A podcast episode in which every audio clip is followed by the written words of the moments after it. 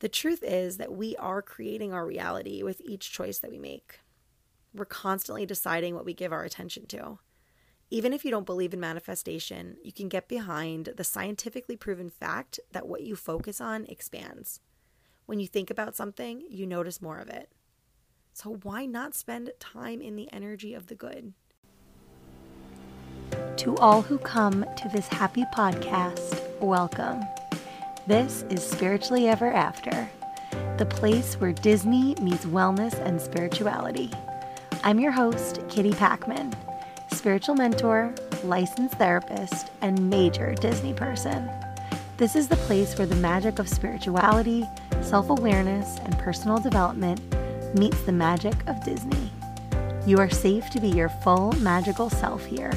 Now let's dive in.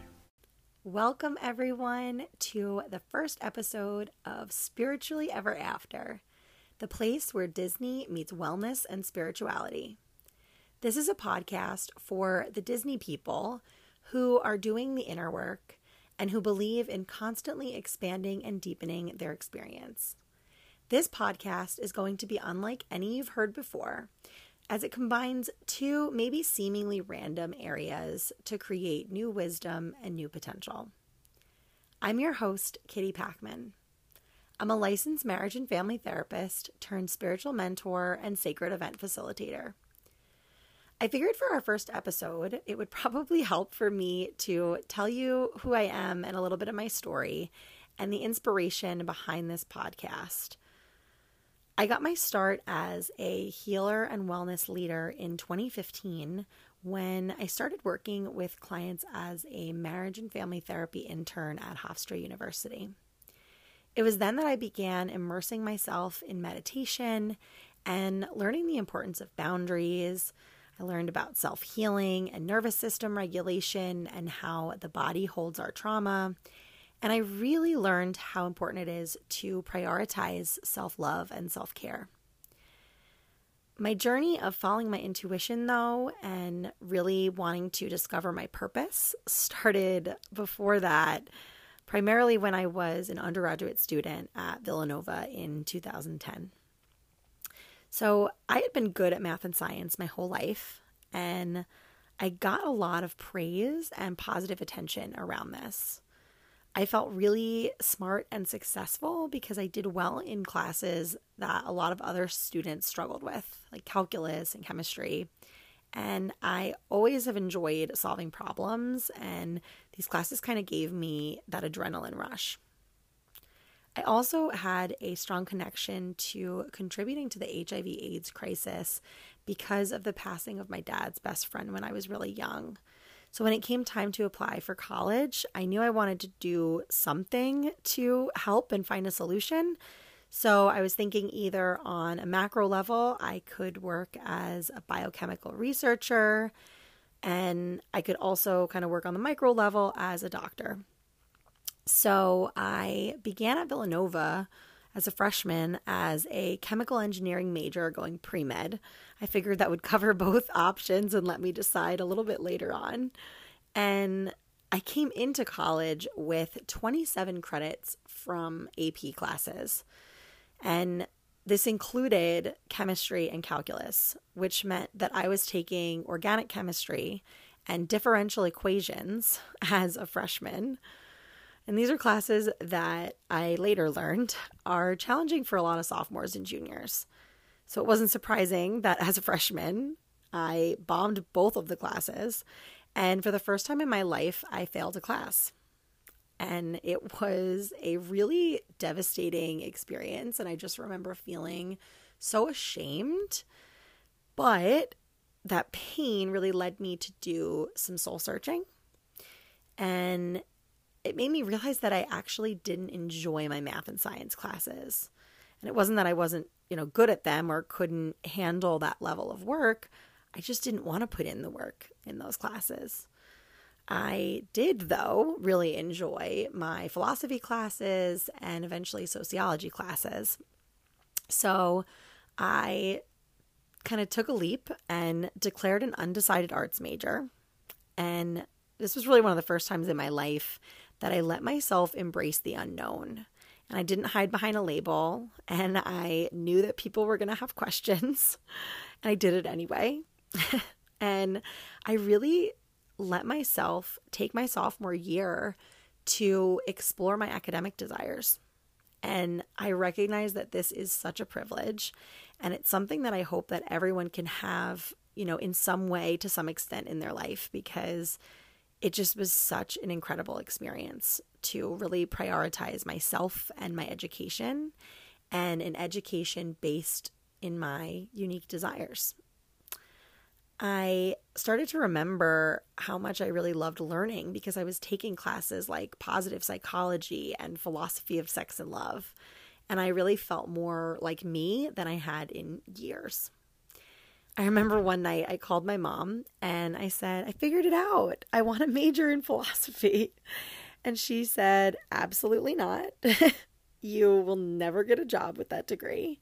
And she told me that I could double major with a major in philosophy, but that I could not just major in philosophy.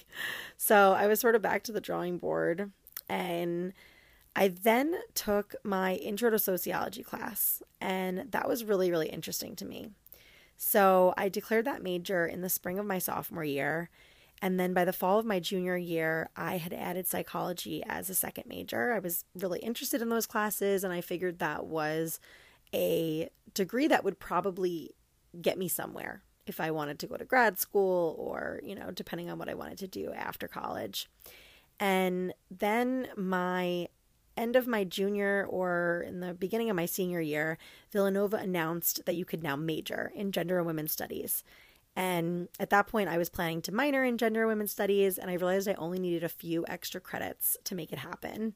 And so I I don't know, did some magic with my schedule. I took classes that counted for both majors and I declared a triple major. And I just remember feeling like I wished that the version of myself who had felt successful and worthy just for like breadcrumbs of being good at science or math could see me now graduating as a triple major on time. From there, I knew that I wanted to go to grad school for some sort of counseling or social work role. And so I took a year to apply and I got to watch my little brothers, who were two and four at the time, as my full time job. I always say this was the best job of my life. And it was filled with lots of Disney, Disney music, Disney movies. We watched Cars and Frozen a lot, um, but that only made it that much better. And the next year, I got into Hofstra's marriage and family therapy program. And I had these visions of myself being a successful couples therapist in Manhattan in private practice someday. And then I landed a job in private practice in 2017 before I had even graduated. So overnight, I had achieved the dream, so to speak, in my field. And I did this working as a therapist in private practice, along with a full time nonprofit job for about three years um, before I finally realized that private practice really wasn't the right space for me. I had noticed that my clients were growing tremendously and that they were meeting goals and achieving things that they had never thought possible when we had first started. But they still would always come to session in a really low vibe state. And it was like they were focused on what wasn't working and what wasn't going well. And some of these clients, I would see that they would even enter into a state of crisis over things that they had previously been able to cope with. All of these clients also wanted to continue working with me indefinitely. A lot of them were clients that I had started working with in grad school. And then when I graduated and moved to private practice, they followed me into private practice. Um, and so they, they spoke like they wanted to work with me forever. And what I saw though was that the clients that I was able to terminate with, and usually this was after weeks and weeks of me kind of inviting them to see that they were ready to terminate. These clients, after we terminated, would continue to reach their goals and they were flourishing and they were doing it without feeling like they needed to come to therapy every week. So, this was really the catalyst for me starting my business because this experience taught me two things. First, that people are so capable of whatever they want to achieve when they get out of their own way. And second, that the intention and environment in which we do the work on achieving our goals plays a huge role in the outcome. I realized that the nature of working with a therapist in private practice made my clients feel like they had to have something wrong in their lives to work on in order to work with me on their goals. And while I think therapy is such a beautiful and needed practice that brings such light and hope and support to some people's lives, I decided that I wasn't meant to be a private practice therapist or a therapist in the traditional sense in general. I realized I was meant to kind of pave my own way and to forge my own path and to create my own methods for guiding my clients through their process and to allow this to be unbound and to not feel restricted by any sort of environment. So now, in my spiritual business, I'm able to work with clients on their goals from the framework and foundation of life is good and gets to be better, and that there doesn't need to be a quote unquote problem in order to improve your life. You can just decide you want more and then commit to doing the work to call it in. Since starting my business in 2019, I've been able to create some really amazing things with and for my clients. I've invested in my growth and the growth of my business over and over and over again with a variety of different teachers, learning many different healing, embodiment, and expansion modalities. I've been lucky enough to go to events and on retreats in Costa Rica, in San Diego, in Ojai, and right here on Long Island. I've picked up a bunch of certifications over the last two years, becoming a certified Holy Fire Reiki healer, levels one and two, a certified chakra healer, a certified soul flow embodiment facilitator, and I'm also a certified Akashic Record practitioner. I create sacred containers for expansion and for healing, in person and virtually. I run group programs and one on one mentorship for women who are remembering the value of their unique energy and creating the life that they've always wanted. I currently run a monthly supervision, success, and support group called Collaboration Collective. And I also teach classes and I host events at Spirit and Soul Studio in Babylon on Long Island. Some of the things that I'm known for are combining my clinical, therapeutic, trauma informed background with the spiritual woo woo, energetic side of things, using human design as an energy management tool, and really just my overall warm and grounding energy. And that I'm obsessed with Disney. I get to guide my clients through these incredible expansions like hosting their own luxury retreats balancing their schedule as a full time entrepreneur, and navigating the switch to a new and more aligned job in a brand new field. I'm so grateful for the work I get to do, and I'm so excited to bring this magic to you all. So, why Disney? I mean, I've been obsessed with Disney my entire life, especially from the time that The Lion King came out in June 1994. I have just been the embodiment of Disney. I legitimately thought that I was Simba until about 1996. And I made my parents get me multiple Simba costumes each Halloween as I outgrew the last one. I love everything about Disney. I love Disney World. I love Disney music. I love Disney movies. I love Disney animation. I love Disney history. I love learning about all the Disney legends and the Imagineers. And I've had some of the greatest experiences of my life in Disney World and Disneyland. I have cherished memories that I'll never forget, and some of them are with family members who are no longer physically present here. And I'm sure many of you can relate to playing memories like that over and over in your head. I just think there's something so incredibly magical about Disney. Disney's always been a sense of comfort for me. It's always felt like home. It's been the thing to pick me up when I'm really down and sad and heartbroken or emotionally broken from the state of the world. It's been a source of joy and laughter, fun and meaning and depth.